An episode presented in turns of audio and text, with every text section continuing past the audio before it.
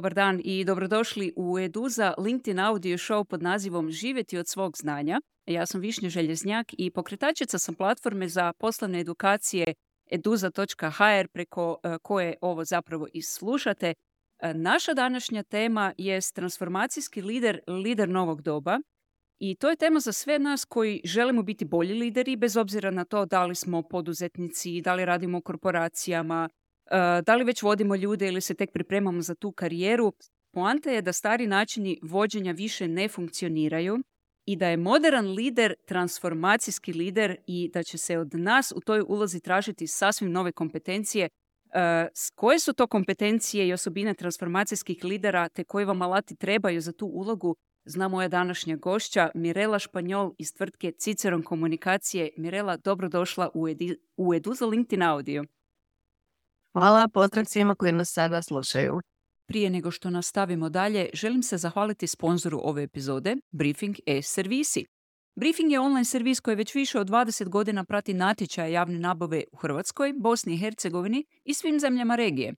Briefing vam treba ako na jednom mjestu želite pratiti tisuće javnih nadmetanja koje raspisuje centralna i lokalna država, te njihove institucije i javiti se samo na ona koje imaju veze s vašom branšom. Briefing odrađuje dosadan posao praćenja svih tih javnih nadmetanja a vi na vaš mail dobivate samo one natječaje koji su relevantni baš za vašu djelatnost. Ko što je rekao jedan moj klijent, briefingov mail je prvi koji otvaramo ujutro, nikad ga ne propuštam. Idite na briefing-nadmetanja.hr, imate besplatni probni period 14 dana i ništa ne riskirate. Još jednom, briefing-nadmetanja.hr, hvala briefingu na podršci. Mirela je inače poslovna konzultantica, jedna od najpoznatijih u svojoj branši. E, ona je također i business coach, a isto tako je i praktičar, praktičarka transakcijske analize. Mi ćemo danas pričati i o tom alatu koji pomaže transformacijskim liderima. E, inače nam Mirela dolazi iz tvrtke e, Ciceron komunikacije koja je jedna od najpoznatijih edukacijskih kuća u Hrvatskoj, specijalizirana za područje komuniciranja i mi ćemo danas, eto, razgovarati o tome što je to transformacijsko vođenje, zašto zašto nam to treba, zašto se nešto promijenilo, kako ćemo s time raditi, koje su to kompetencije transformacijskog lidera, što je to transakcijska analiza, kako se koristi i na kraju ćemo se malo uhvatiti coachinga i razlika u odnosu na trening. Mirela, ajmo mi onako u, u in medias, tako je, in medias res, priča nam o tome zašto zapravo nama danas treba promjena u paradigmi kako se vode ljude. Da, pa već je prije, same prije pandemije, znači živimo u jednom nevjerojatnom vremenu u kojem se događa strašno puno promjena. Nikada u povijesti skoro od, od, ne znam, ajmo reći od industrijske evolucije možda nije bio ovako, ovako, ovako puno promjena u kratkom vremenu. E, transformacijski leadership je pojam koji se pojavio negdje prije desetak godina kao nekakav novi način vođenja, e, zato što je došlo do e, jedne velike smjene generacija, a zajedno sa tom smjenom generacija voditelja, mi sada govorimo o takozvanom generation managementu, došlo je zapravo i do promjene vrijednostnog sustava i mladi ljudi koji sada dolaze na tržište, tada kad sam se ja počela baviti ovom temom, su to bili milenijalci, sada su to, a, sada su to ovi Z, Z generacija. Evo, baš sam jutros bila na jednoj konferenciji e, HR o tome kako uopće voditi tu Z generaciju. Pa evo, upravo ovako, transformacijskim vođenjem. Znači, došlo je do nekakvog raspada, recimo, rastakanja svih starih modela, a e, to je sve skupa posljedica, naravno, digitalizacije, općenito modernizacije ali, i sve kompleksnih e, zahtjeva tržišta. E, sama, sama e, digitalizacija donijela je neke inovacije, znači inovativne modele poslovanja. To je jedan, jedan razlog, a drugi razlog veliki je i nova generacija zaposlenika, a time naravno i lidera.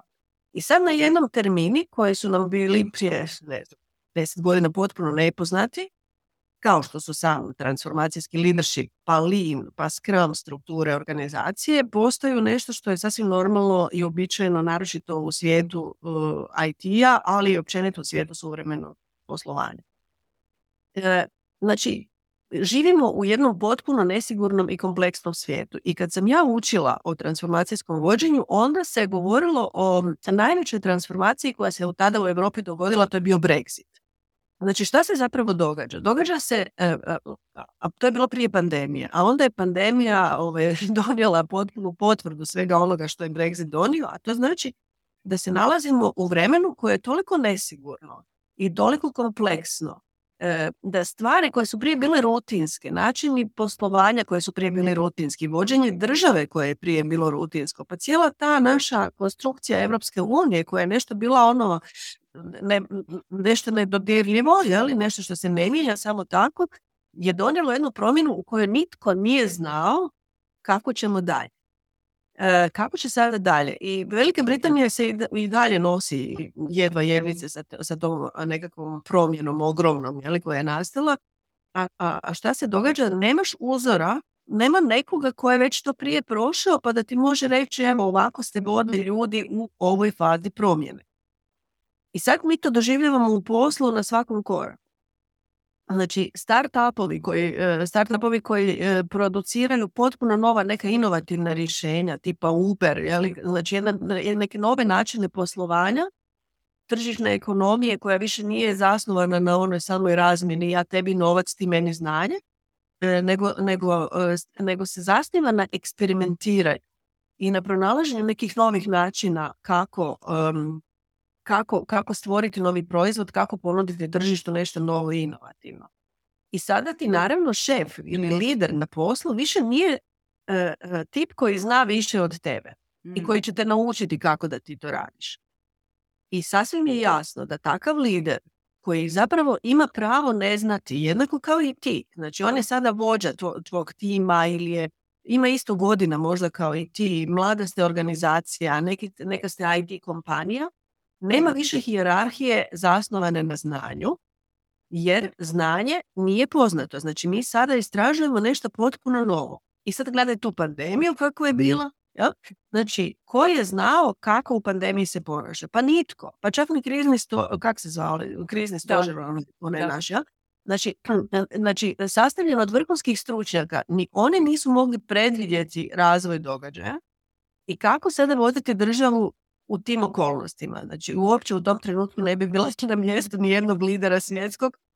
Svi su se našli u istoj poziciji, znači nitko ne zna, a moramo ići dalje korak po korak. E, upravo to je transformacijsko vođenje. Znači, e, promatrati šta se događa i e, priznati sebi da ne znaš više od onih kojima si e, lider, što znači da lider više nije netko ko više zna, znači ko je ono hijerarhijski viši od tebe, nego je lider netko koji ima energiju, motivaciju i neke druge karakteristike o kojima ćemo, kao što si najavila kasnije, govoriti, koji je jednak tebi, samo je u funkciji i ulozi nekoga ko, uh, ko, ko predvodi tim. Ali on je jedan od jednakih. Ja? I tu je ta osnovna razlika da nema više autoritarnih e, vođa, lidera, onih koji više znaju. Ti dođeš u kompaniju pa ti stave kompjuter pa ti kažu ovo se radi ovako, ovo se radi onako. Znači nema više tih nekih, gotovo uopće da nema više tih rutinskih stvari. Nego u svijetu koji je neizvjestan, nesiguran, kompleksan, gdje svaki dan možeš očekivati neku drastičnu promjenu ti zapravo postaješ lider e, koji ima pravo ne znati, koji zajedno sa svojim timom istražuje nove mogućnosti i preživljavanja, nema ni dugoročnog, tako, e, tako velikog dugoročnog planiranja, a šta ima, to, mi, to me pitaj pa ću ti reći.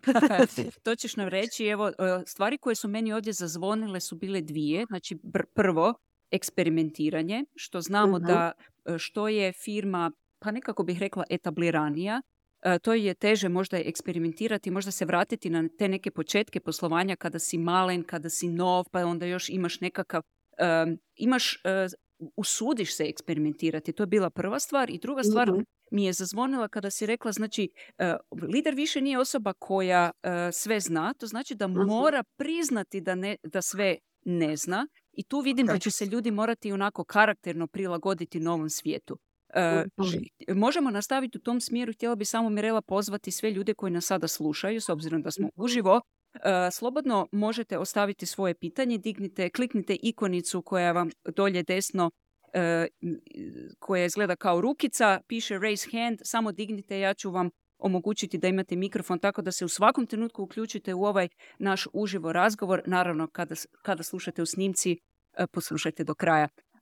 Mirela, idemo u tom smjeru koji se sada upravo spomenula. Dakle, što, što su, kako bih rekla, što je taj lider koji je sada možda vodio i po mhm. starom, sada mhm. dolazi sa svim tim promjenama, to je nekakav prvi korak koji bi trebao napraviti tvoj savjet. Ok. Znači, i već i lideri starog kova, pa mogla bi reći da ja spadam u tu generaciju X, uh, X-era, mi smo naučili da kad dođe šef što ti kaže, radi tamo di ti veži konja, di ti gazda kaže, ja? Znači, svi smo mi došli u organizaciju, ja tada prije 25 godina, 30, u organizaciju i onda sam čekala da mi se kaže šta da radim, je da mi se daju poslovi, da mi se delegira, da me se kontrolira i tako dalje. I sada ja isto tako u ovom novom vremenu moram učiti zapravo sa, sa, sa generacijom koja dolazi, Z generacija, prvenstveno sa svojim recimo sinovima, da to više ne drži vod. Odnosno da, da, on, da, da ga ne mogu motivirati na taj način da mu kažem gledaj moraš puno raditi, moraš raditi tamo što ti ja kažem, nije bitno zašto jer sam ja to tako rekla, jer ja sam ovdje šef i tako dalje.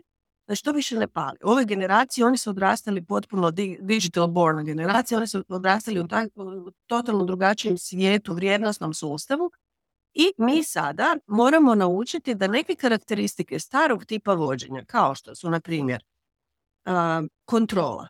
Kontrola više, e, znači, to nije novi tip vođenja. Ti možeš kontrolirati čovjeka prvih mjesec dana, odnosno samo ga na neki način pogledati na koji način on radi posao koji, e, koji ste zajedno definirali, ali da ćeš ti sada štancati one kartice, ne znam ili to još uopće negdje postoji u nekim firmama da se vidi da si ti došao točno u 9 sati, zašto si zakasnio 5 minuta, to više ne, ne funkcionira. Pa onda recimo druga stvar, delegiranje zadataka. Znači nekad su lideri samo rekli ti radiš to, ti radiš to, podjela poslova je bila, jel?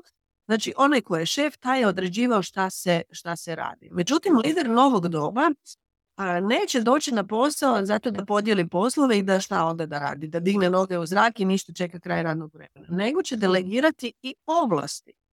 Znači, kad će delegirati svojim kolegama zadatke, on će delegirati njemu i ako misli da, ako ima povjerenja na kojem se zasniva ovaj novi tip vođenja, on će njemu delegirati i ovlasti zato što će imati povjerenja da će e, njegov djelatnik, znači član njegovog tima, donijeti dobru, uh, dobru Zatim će poticati preuzimanje osobne odgovornosti. Toga u starom tipu vođenja nema. Jel? Osobne, nema osobne odgovornosti, odgovornost je uglavnom bila kolektivna, nego će novi lider reći, ok ljudi, ja sam ovdje pogriješio, ili donio sam krivu odluku, ili donio sam odluku na osnovu podataka koje sam tada imao. I bez problema će priznati pogrešku, ili, ili će reći da je to bilo u procesu, nego će shvaćati pogreške, i, jer pogreške su dio eksperimentiranja. Kako ćeš doći do nečeg novog ako, ako ne pogrešiš, jel? Znači, preuzimanje osobne odgovornosti umjesto tima čak, umjesto prebacivanja odgovornosti na druge, što bi recimo možda radio neki tipičan stari lider, jel? Ono što je kod novog leadershipa jako važno, recimo u starom tipu vođenja, takozvani stari tip vođenja se zove takozvano transakcijsko vođenje. Zašto? Zato što ja tebi dajem novac, ti meni daješ vrijeme. I kad ti dođeš u 9 sati, ti ćeš na poslu biti do 4 ili pola 5, u pola 5 kupiš svoje stvari i i ne zanima te više dalje e, organizacija. Međutim, to je transakcija. Znači, ja mijenjamo novac za vrijeme. Međutim, u transformacijskom vođenju ti tražiš e, angažman tih ljudi. Znači, ti tražiš da oni budu dio te organizacije, da se oni daju srcem i dušom, da ne mijenjaju samo svoje vrijeme e, za novac, nego da, nego da e, sav svoj potencijal, kapacitet, svoje, e, svoju kreativnost daju organizaciji ili timu u kojem rade. Šta to znači? To znači da oni moraju vidjeti svoj viši smisao u toj organizaciji. Hmm. I oni koji nas slušaju ovog trenutka, možda ako nas slušaju edukatori kao što sam i ja, možda znaju ili ako se bavite sobom ili radite na sebi, ali da ste, vjerojatno ste slušali govore Simona Sineka, ima ta jedna odlična knjiga Begin with Why, znači počni sa zašto. Ljudi žele znati zašto rade posao koji rade, šta je svrha njihova i kako se oni u tom poslu mogu sebe ostvariti. Znači oni traže taj jedan taj jedan moment prenošenja vizije emisije. stari lider možda neće razmišljati o tome da motivira svoje ljude, poduzetnik hoće, jel? da motivira svoje ljude da se oni vide u toj organizaciji, da oni daju svoj maksimum, a ne onaj minimum koliki je potreban da, za, da, da zamijene vrijeme za novac. Jel? Znači moraš mu dati viziju i moraš mu dati smisao, odnosno moraš se baviti tim čovjekom, što znači puno više individualnog pristupa i naravno ako si lider novog doba ti si e, leading by example, znači tvoja osobnost, tvoje vrijednosti moraju biti uzor ljudima koje vodiš. Ne možeš biti iznad njih, ja? ne možeš biti onaj tip autoritarnog vođe kojeg vodi ego u, tom poslu. I možda jedna od jako važnih stvari koje će naši e, slušatelji ovog trenutka najbolje prepoznati, recimo feedback. Znači mi smo, kad sam ja bila mlada i kad su moji voditelji meni davali feedback, onda je to bio samo taj jednosmjerni feedback. Znači oni su, dok ti učiš, ti dobivaš feedback od uh, svojeg voditelja, šefa, direktora ili kako se to već tada zvalo ravnatelja. A, međutim, ovdje se radi o tome da je feedback dvosmjeran proces i da zapravo ti nisi kako nisi više samo uh, hijerarhijski nadređen svom timu, ako si takav modern tip lidera, onda tražiš feedback od tih ljudi. Znači, da li ja tebe vodim na način na koji do tebi paše? Da li, koje ja tvoje vrijednosti ovdje možda kršim ako, ako dolazi do nekog konflikta? Jel? Znači ti, ti zapravo trebaš uh, imati taj coaching stav i pristup ljudima da postavljaš pitanja, a ne samo da daješ zadatke, da delegiraš. I, znači ja bih rekla puno više upitnika nego izjavnih rečenica i točaka. Eto, to je nekako simbolički ono um, karakteristike transformacijskog tipa vođenja. I sada E, možeš zamisliti firmu koja tako funkcionira. Znači gotovo svi startupi koji, koji su u zadnjih desetak godina se pojavili općenito na, na tržištu, ne samo hrvatskom nego, nego svjetskom, da su bili ti koji su krenuli od toga. Idemo slušati e, naše ljude i idemo slušati naše klijente. Što oni kažu? Što oni kažu? Zašto postoji Uber? Zato što se neko sjetio da, da bi najkraći mogući način bio zapravo da te poveze neko koji je u blizini. Jel? Znači, ta ekonomija dijeljenja, e, to je bila osnovna ideja Ubera. Zašto? Jer su slušali i oni koji su mislili o Uber, jer zapravo napravio tu aplikaciju je razmišljao o potrebama klijenta. Nije se išlo o potrebama organizacije, idemo mi nešto novo smisliti, nego idemo gledati oko sebe. Šta ljudima treba i onda ponuditi e, to rješenje. I tako treba postupati i sa svojim zaposlenicima. I zato kažem, nije nužno čak da lider ima zaposlenike. Ti možeš biti poduzetnik koji je trenutačno sav ili imaš vanjske suradnike. Ali ti si lider u svim ovim karakteristikama koje sam ja sada rekla ako radiš neku promjenu. I to je ta transformacija. Znači, krećeš od toga da transformiraš, da ne mijenjaš novac za vrijeme, nego da ljudima daješ viziju, misiju, zašto ljudi rade za tebe, zašto žele raditi s tobom, zašto žele raditi u toj organizaciji, iako možda ima manju plaću nego u nekoj drugoj, jer mu ta organizacija daje mogućnosti razvoja, jer ga ta organizacija uvažava, jer ga ta organizacija potiče da bude kreativniji i bolji, daje mu mogućnosti razvoja. I to je osnovni problem evo sada e, zapravo tvrtke kako zadržati zaposlenike, odnosno kako im dati smisao, viziju, misiju i tako dalje.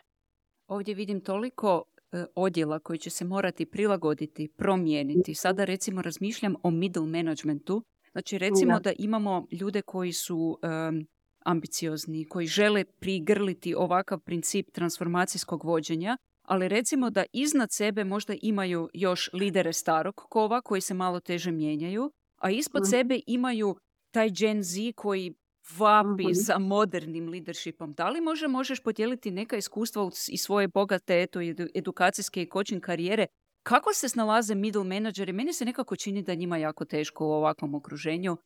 Um, njima, njima je uvijek bilo teško. Zapravo middle management je uvijek na udaru i od ozgo i od ozdo.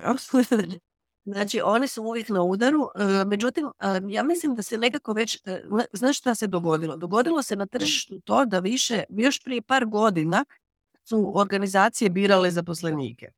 A sada se dogodio e, nedostatak ljudi. Znači, nedostatak ljudi i organizacija htjela, ne htjela se mora prilagođavati ovome zato što ne, ne mogu, oni više ne mogu dobiti e, kvalitetne ljude.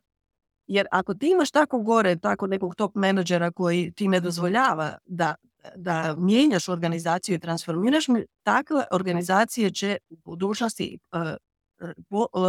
postajati pre, pre neagilne, znači rigidne i već sada se vidi da organizacije koje se ne mogu prilagođavati da gube strašno puno i počinju ih prestizati neke velike, neke male, neke male tvrtke. Mislim, ja mogu samo reći, sad ne želim ovaj, spominjati ovdje imena, ali recimo sve neke korporacije koje su nekad bile ona najpoželjniji posao, a jao da mi je posao, ne znam, u, u toj informatičkoj firmi velikoj koja ima, ne znam, 2000 ljudi ili retail tvrtci ili tako dalje. Samo da mi je tamo se uvaliti sigurno, sigurna plaća, dobri prihodi, beneficije, ne znam šta, menza, šta sve.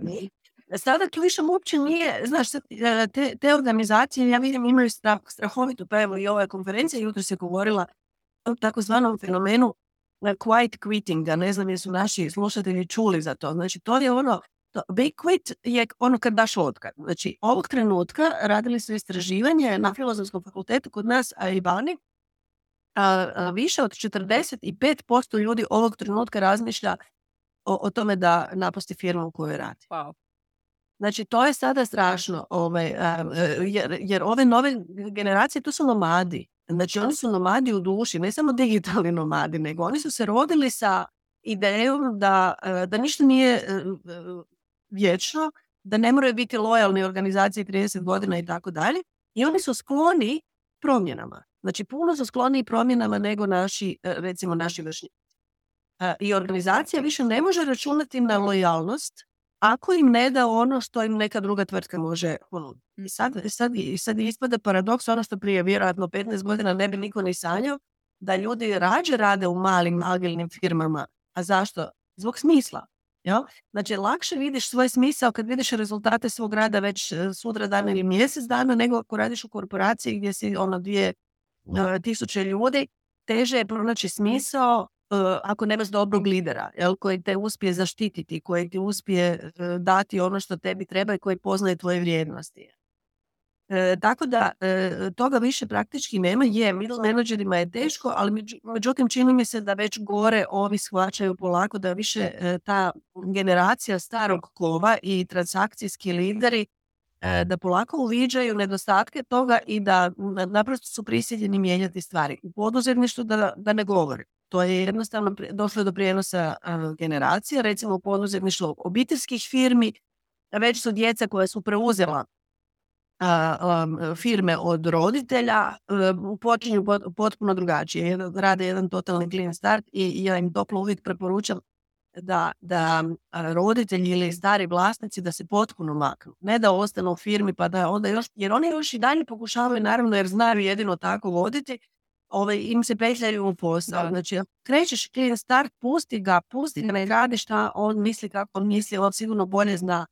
Ima jedna prekrasna rečenica koju, koju sam usvojila, a to je da mi, ajde sad ikseri, ali već i millennialsi, mi smo gosti u svijetu uh, ovih mladih. Znači nisu oni u našem svijetu gosti da mi moramo se, da mi njih moramo nama prilagođavati. Zašto ne čitaš knjige?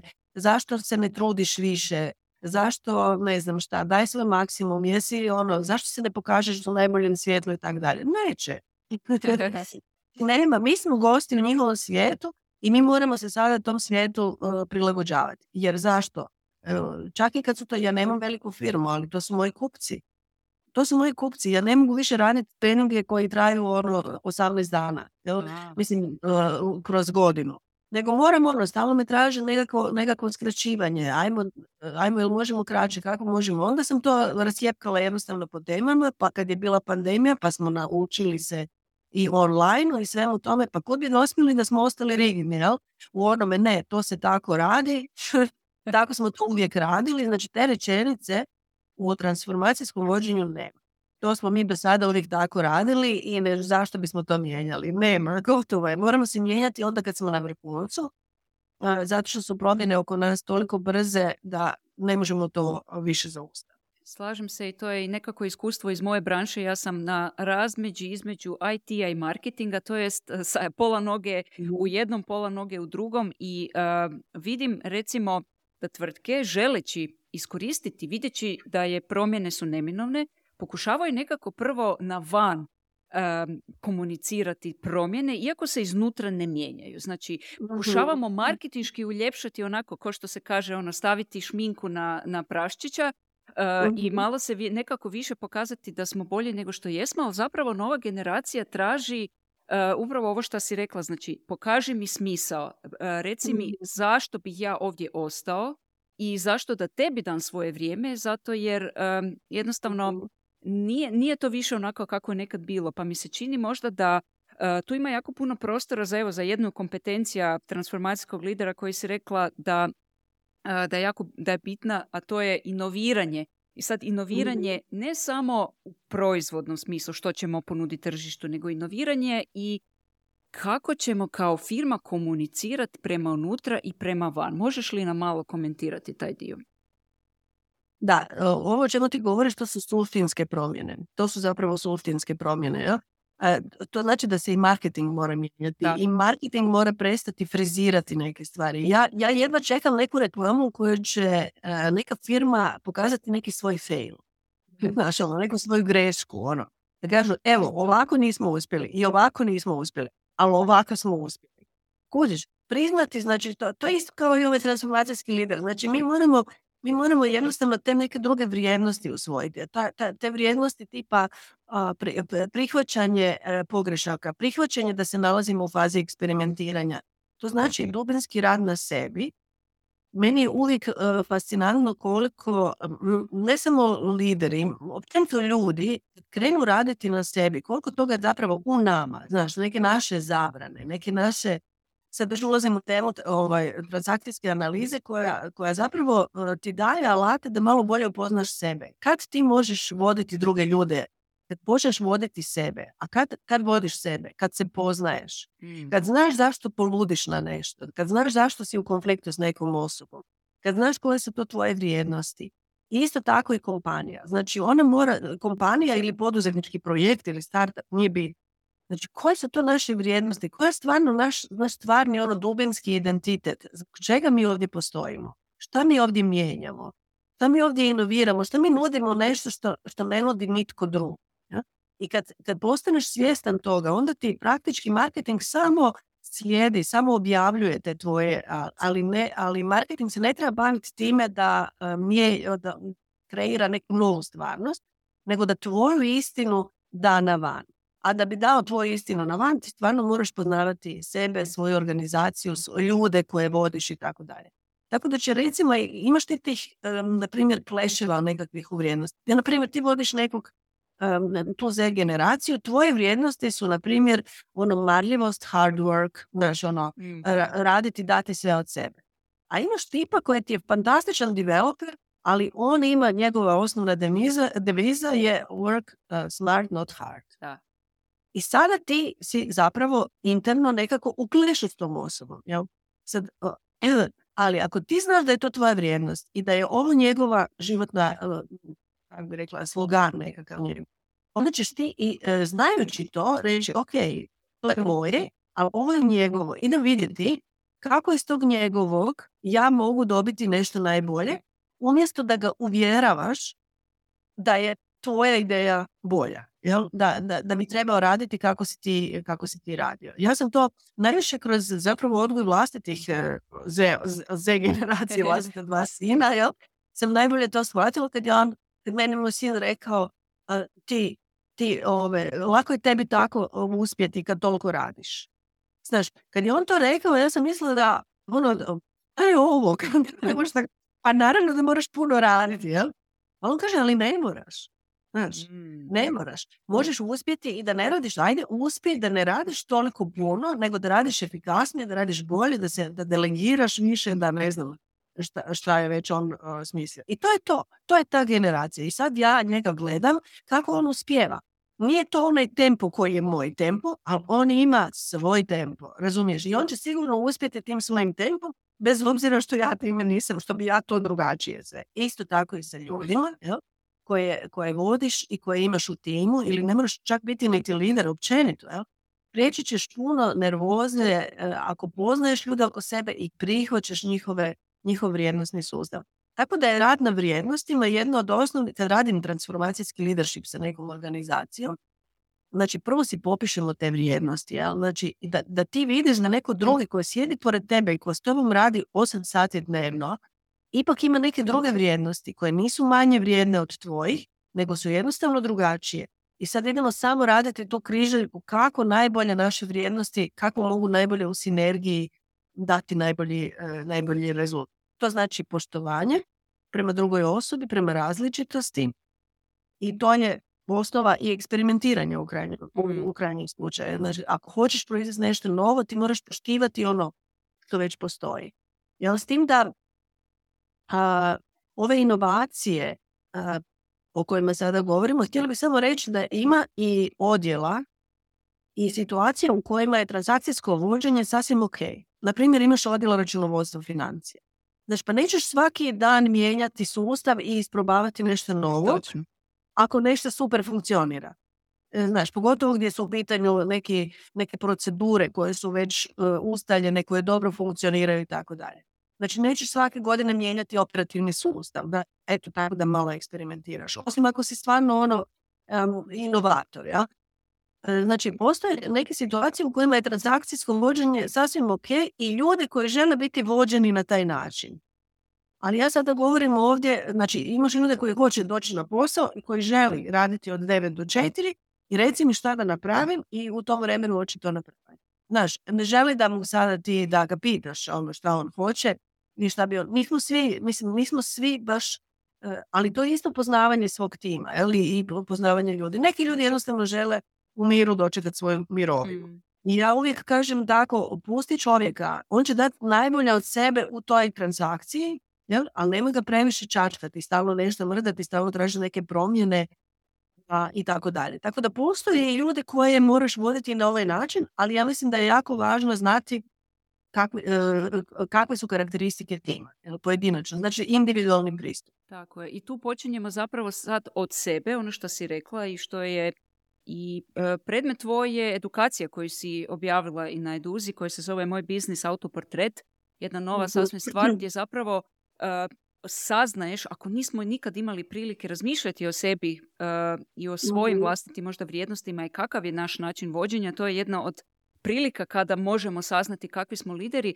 Priča nam malo o tome, znači spomenuli smo, sad smo tu mhm. već i, u, i kod alata za, za samo osvještavanje i, na, i spomenula sam i transakcijsku analizu. Idemo malo definirati čisto za ljude koji možda ne znaju o čemu se radi. Znamo da je to jedan alat i kako on koristi novom lideru da spozna sebe pa tako da može voditi i druge ljude.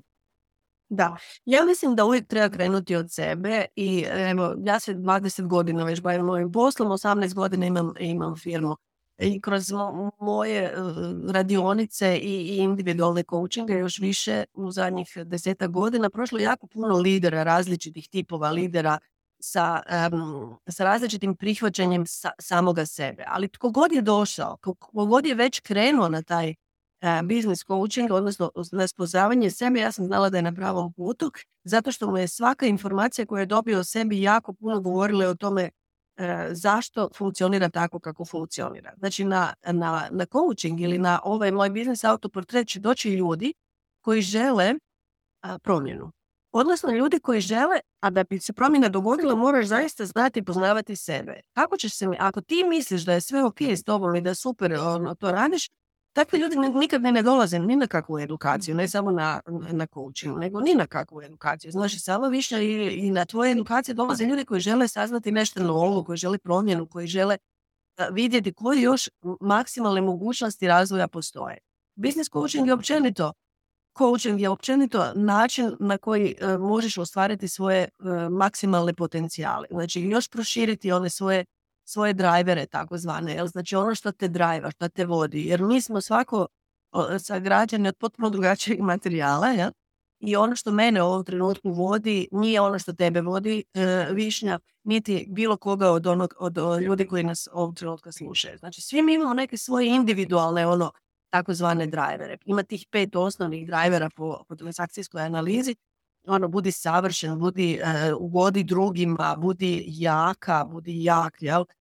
ili, ne znam, um, moraš, moraš biti pažljiv prema drugim ljudima ili budi, sa, da, da, taj budi savršen i užasno težak jer on ono poslu te može jako kočiti. I sad ako ti na ovoj edukaciji i općenito na business coachingu ti možeš e, naučiti neke alate. Prvo moraš analizirati sebe i reći, aha, ok, to su moji driveri. Znači, to mene drajva u životu. Recimo, mene drajva da, da budem jaka, da budem snažna, da se, to znači da ću ja sve sama rješavati, da ću teško delegirati. Mhm. A, a imam suradnicu, na primjer, koja je, koju, koju vodi ona, ona voli brza, biti, vodi brza. Što znači da će ona prihvaćati i vidjeti možda prilike gdje ih ja ne vidim, a, I to je super, isto tako, super driver, jel?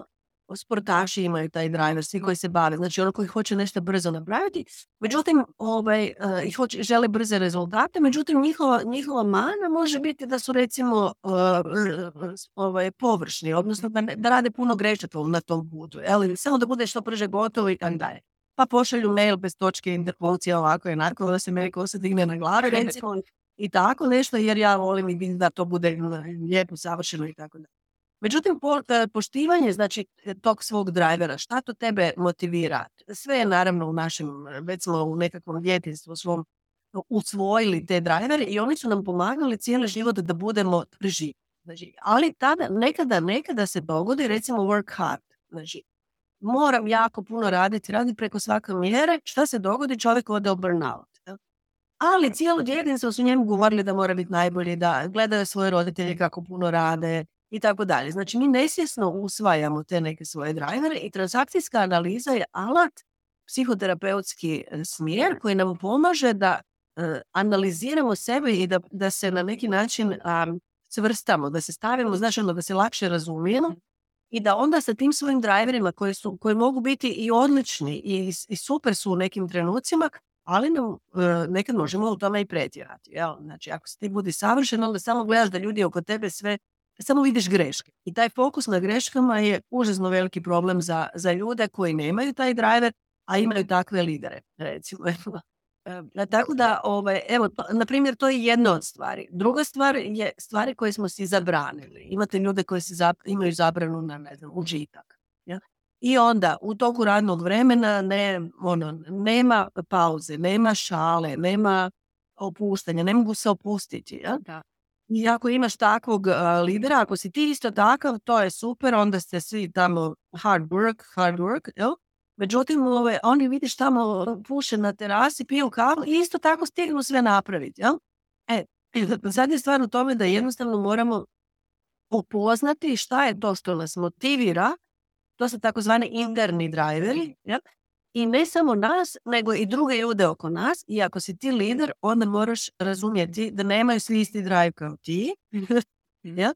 I, da, i, da, I da pristupiš tom čovjeku uh, tako individualno. I onda na takvoj jednoj radionici kad ti samog sebe bolje upoznaš, onda ti znaš s kojih pozicija ti ideš prema drugim ljudima i onda ulaziš drugim ljudima sa tim vlastitim kapacitetima u takozvane transakcije to jest razmjene ideja, jeli, u razmjenu života, u razmjenu verbalnu razmjenu jeli, i, i tako da. Um, ja uživam u ovome, ovo je recimo, ova radionica, moj biznis autoportret je nekakav moja, ja bih rekla, spoj svega onoga što ja uh, sam do sada učila i stalno neprekidno radim na sebi. Ja sam više od coacha, ja sam learner po, uh, po, evo recimo ja sam isto ispunjavala jako puno testova o sebi, znači learner, znači čovjek koji prije svega uči. Ja? I onda stalno nadopunjujem ta svoja nekakva znanja um, novim vještinama, transakcijska analiza, business coaching, um, autogeni trening. Znači sve što mi može pomoći, recimo nisam dobra u tjelesno orijentiranoj terapiji, nisam tip. Znači, ima, ima vrhunskih koučeva koji rade tjelesno orijentiranu terapiju, bacaju se po podu, pokazuju ljudima u tijelu, traže ta, ta nekakve rješenja. Ja nisam ta. Ja sam taj više kognitivni tip. Recimo, transakcijska analiza je meni ono vrlo jednostavan način kako ja ljudima u, tu nekakvu mini psihoedukaciju mogu pomoći da oni kažu pa da sam ovo znala prije, znaš, ono, pa ne bi ja ovako, pa možda bi zadržalo neke ljude, pogotovo poduzetnici, znači doći ono i reći, pa zašto ljudi odlaze pa ja sam tako, ja toliko želim ono da uspijemo i tako dalje. Znači, kad ti poznaš sebe, kad ti možeš sebi u krajnjoj liniji oprostiti što si takav, jer mislim, život te je na to natjerao, oblikovao, okolnosti, ko zna što se ljudima svašta događa, svi imamo neke svoje traume, jel? A ovo je nekakav, onda kažem, da je program sam osmislila kao holistički pristup. Nije to samo radionica, to je individualni rad sa, sa e, onima polaznicima. Nakon što usvojimo te nekakve osnovne alate, a recimo jedna od zanimljivih stvari koje, koje koristim u radu su asocijativne karte, koje idu malo dublje ispod kognitivnog. Uh, ja osobno koristim points of view karte gdje ljudi e, stvari o kojima ne razmišljamo svakodnevno. Znaš, onda te karte te pobude, ono kad vidiš tu sliku, šta ti čalja ova slika? Pa kažem ja, ajmo malo gatat.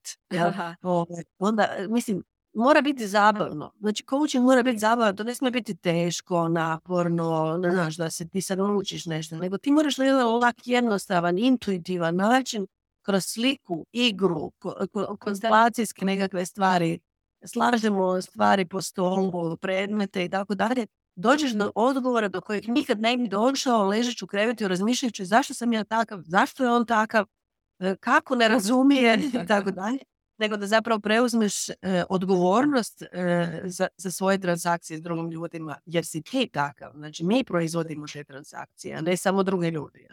Tako da, evo, na Business Autoportret nikad neće doći ljudi koji misle da su svi drugi krivi. Da, to, sa takvim ljudima je najteže raditi, to jest moramo pričekati ili ih nekako onako e, istresti iz tog stanja kada misle da su drugi krivi jer jednostavno nisu plastični, nisu teachable, e, tako dugo dok misle da su drugi krivi. Znam, e, moram pristati da meni vrlo frustrirajuće kad naiđem na osobu koja je u tom stanju, ali onda me uvijek se pitam, ok, gdje su moje takve situacije gdje ja nisam teachable, gdje se ono što se kaže ne mhm. dam se krstiti, ne dam si do, da. mi se kaže. Uh, to, to mi uvijek razmišljam o tome nekakvim situacijama gdje sam ja bila takva jer uh, neka, znaš šta, to mi je čak i zabavno. Zabavnim... Super, ljudi su ti ogledalo, da, to hoćeš reći. Upravo tako, ogledalo su mi i znaš šta me zanima? Zanima me da li je dio transakcijske analize i učenje prilagodljivosti? Znači, jedna od možda od osobina koje, neću reći da mi se ne sviđa, nego mi se čini da nije dovoljno fleksibilna je kad neko kaže, ma znaš, ja sam ti takav. Znači, drugi, uh drugim riječima svijete savi se oko mene jer sam ja takav.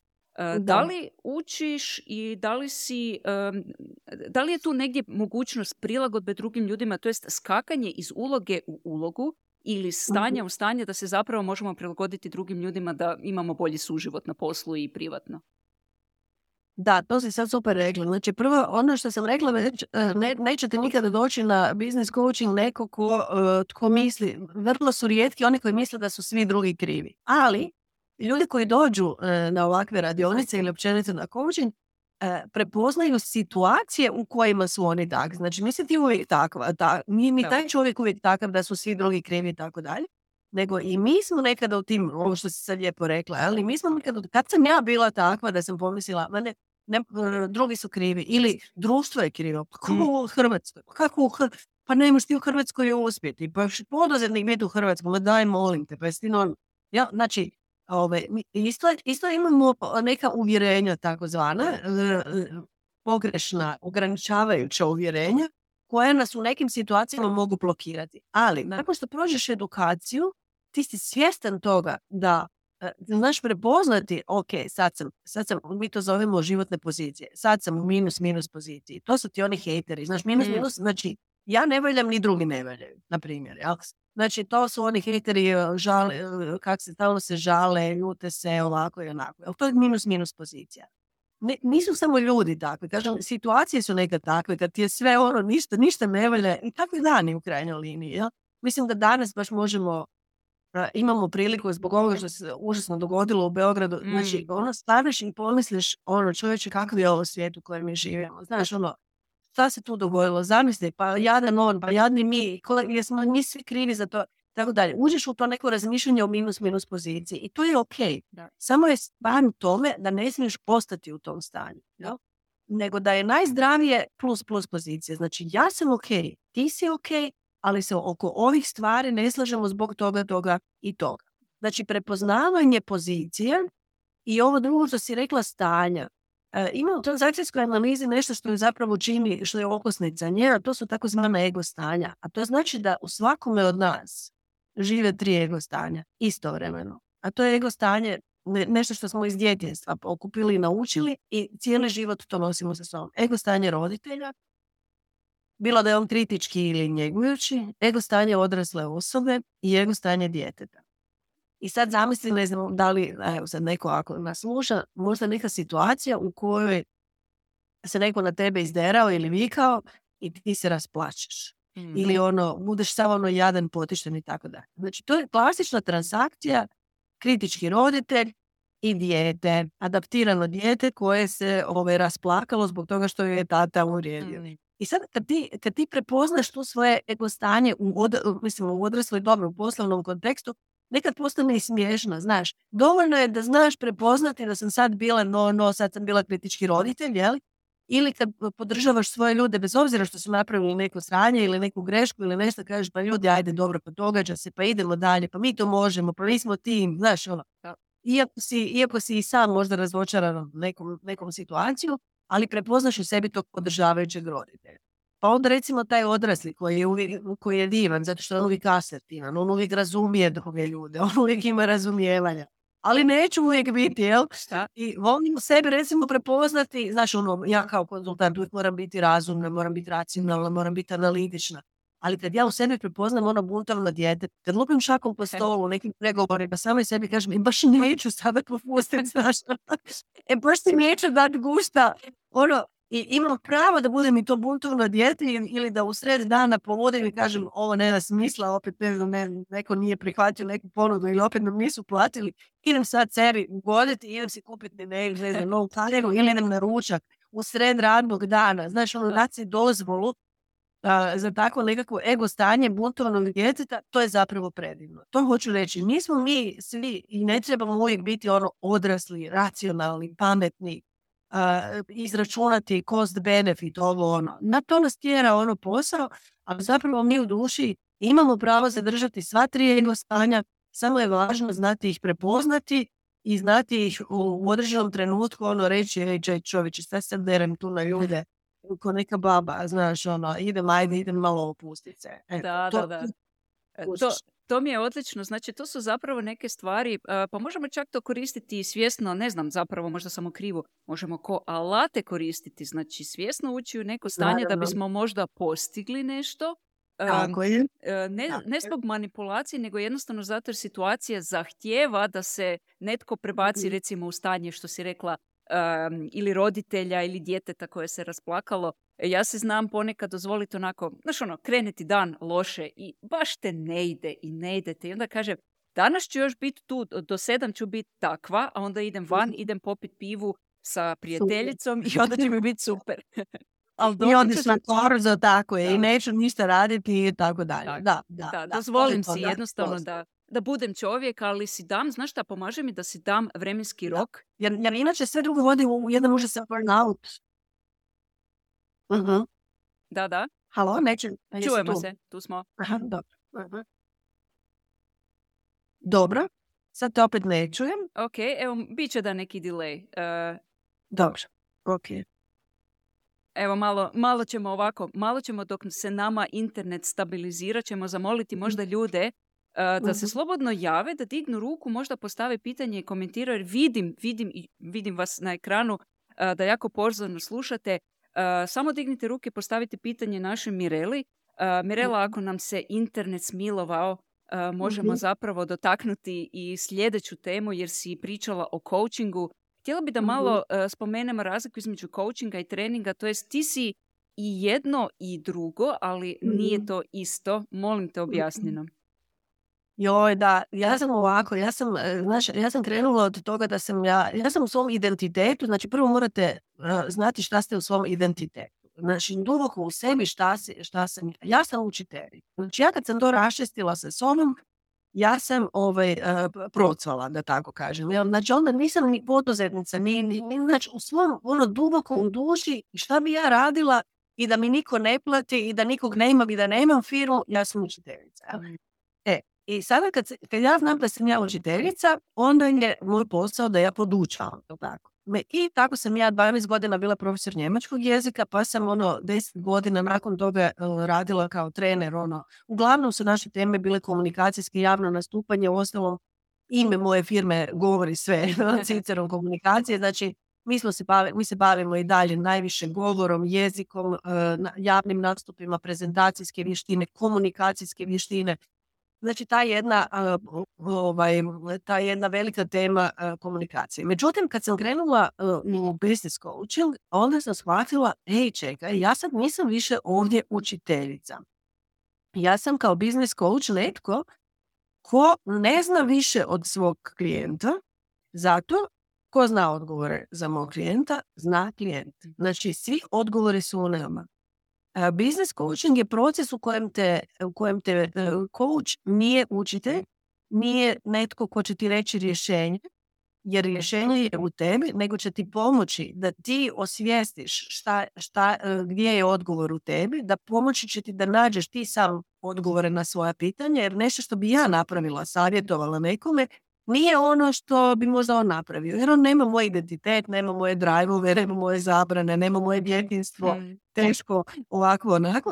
Znači, on je, on je kompletna osoba koja je potpuno kompetentna sama dati odgovor i postići svoj maksimalni potencijal uz pomoć coacha. Coach je tu profesionalac koji mu u tome pomaže, postavlja mu pitanja, koristi neke druge alate, evo kao što je transakcijska analiza, kao što su asocijativne karte i mi zajedno dolazimo, e, motivira ga je da, da, da, da, digne iz sebe, e, postavljamo takva pitanja e, koje ćemo dati odgovore na, na ta pitanja.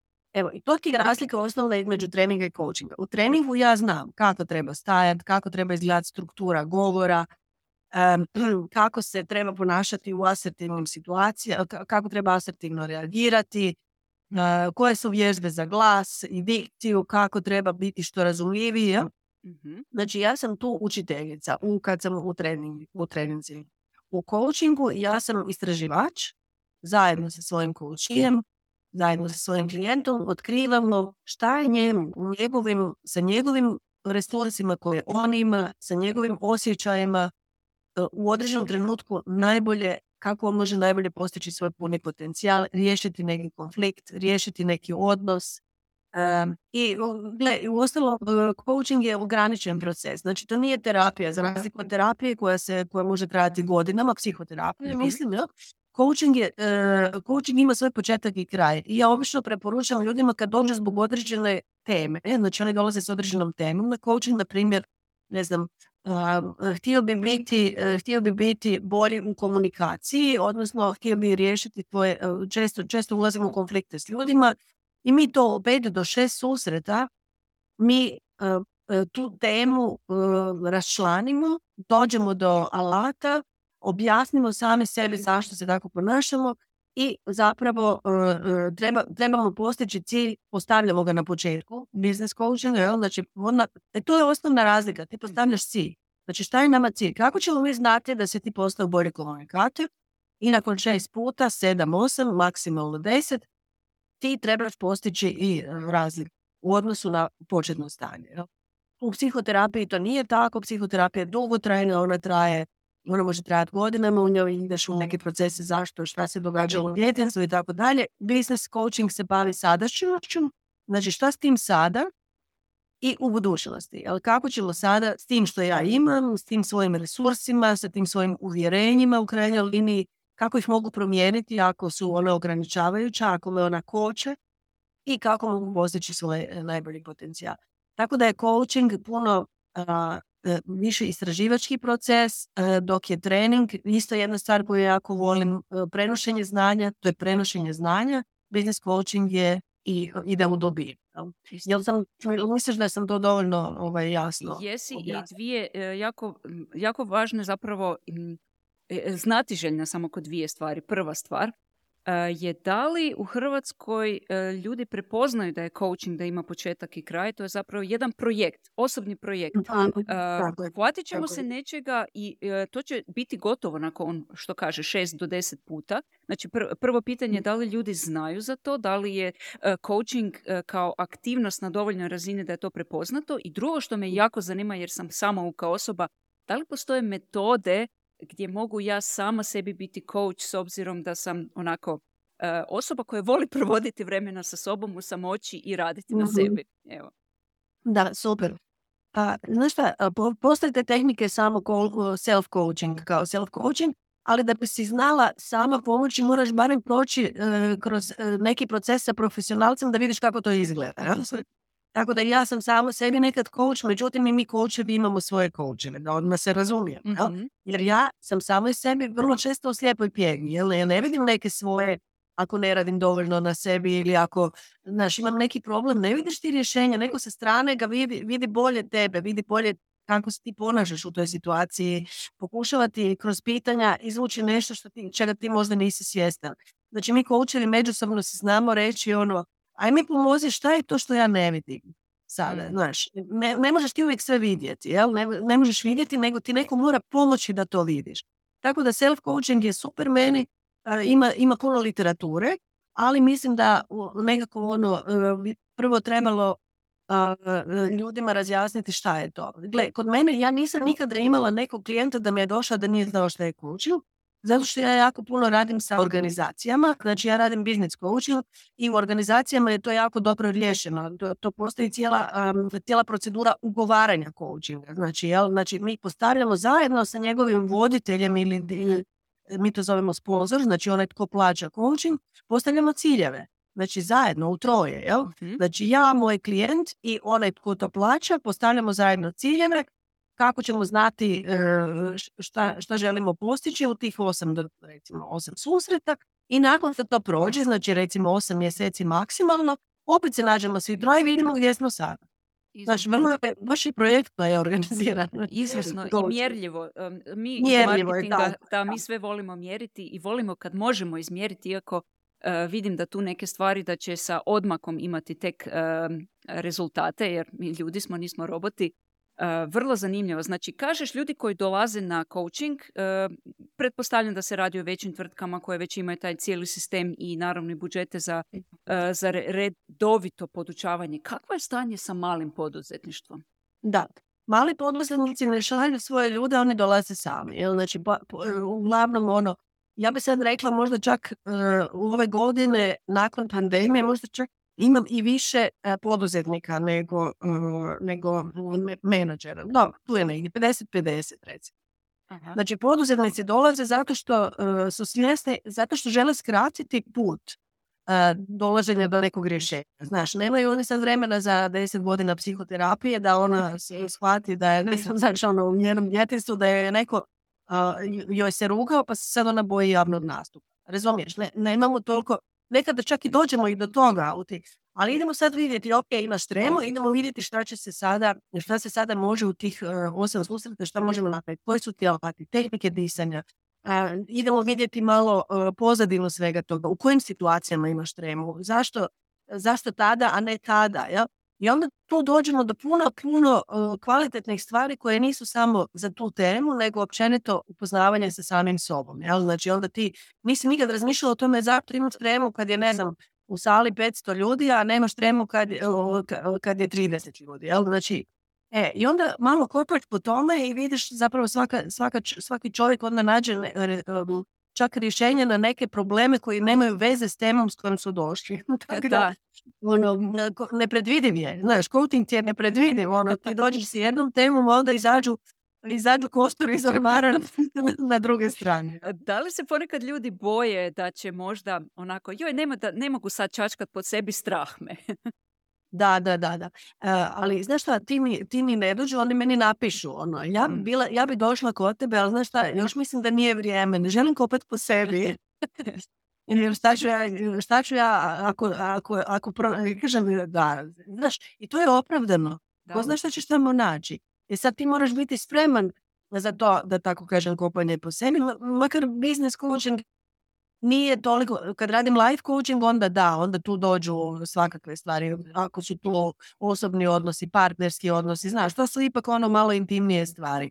Ali u business coachingu obično dolaze e, do izražaja neka uvjerenja koje smo stekli u najranijoj dobi gledajući ljude oko sebe i stvarajući uvjerenje da se tako mora, da se tako živi i tako dalje. Tako da nije on toliko opasan, da tako kažem, koliko life coaching, e, life coaching je već ono, kad se ljudi odluče za life coaching, onda je to, onda je to svaka čast, stvarno. Onda su spremni na sve i onda kažu, ok, dižem ruke, sada šta, iskopamo, iskopamo.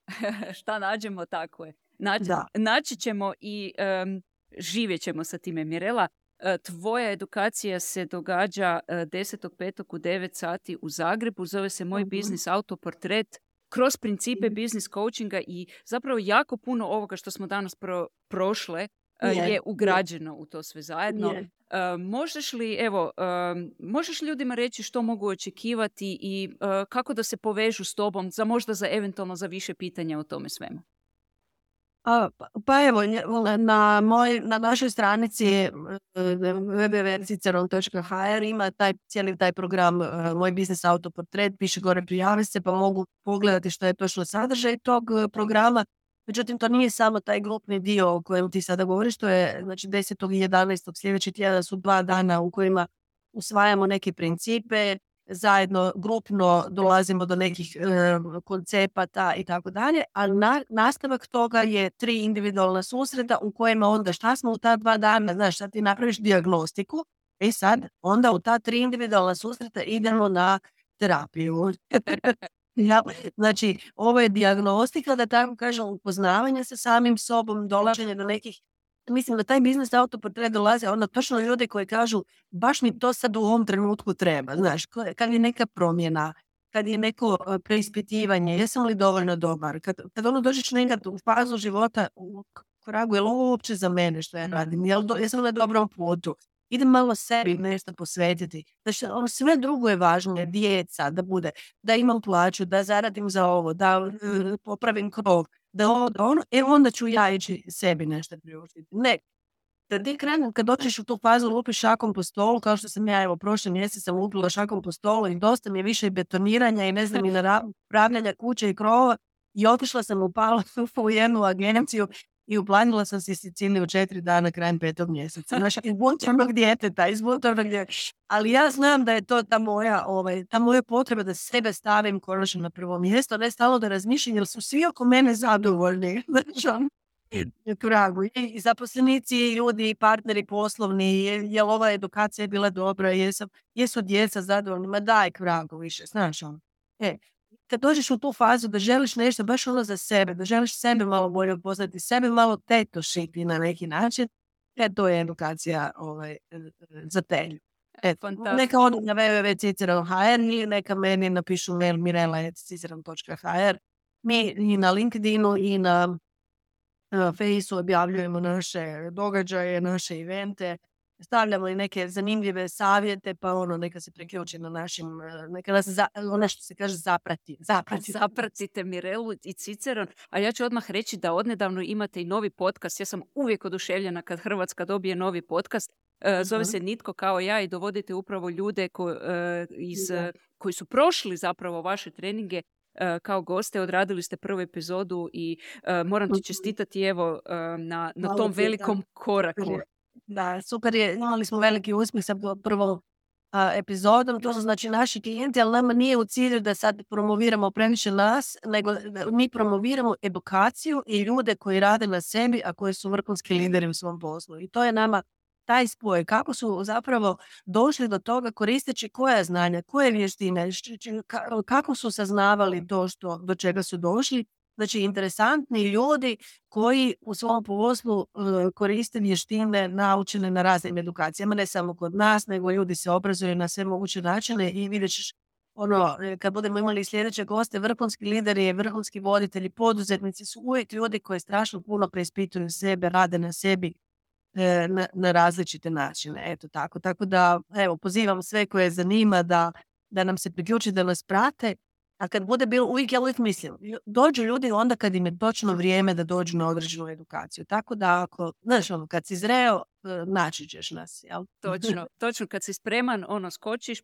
pojavit će se mreža i pojavit će se i podrška zapravo, to je najvažnije. E, e, ja bih svakako htjela, ako netko ima još neki komentar, neka se sada uključi ili se javi Mireli putem mhm. kanala kao ona rekla. E, Mirela, hvala ti lijepo na tvom e, vremenu, novi sat vremena. Bilo mi je iznimno zanimljivo slušati ove sve stvari iz tvog bogatog životnog iskustva.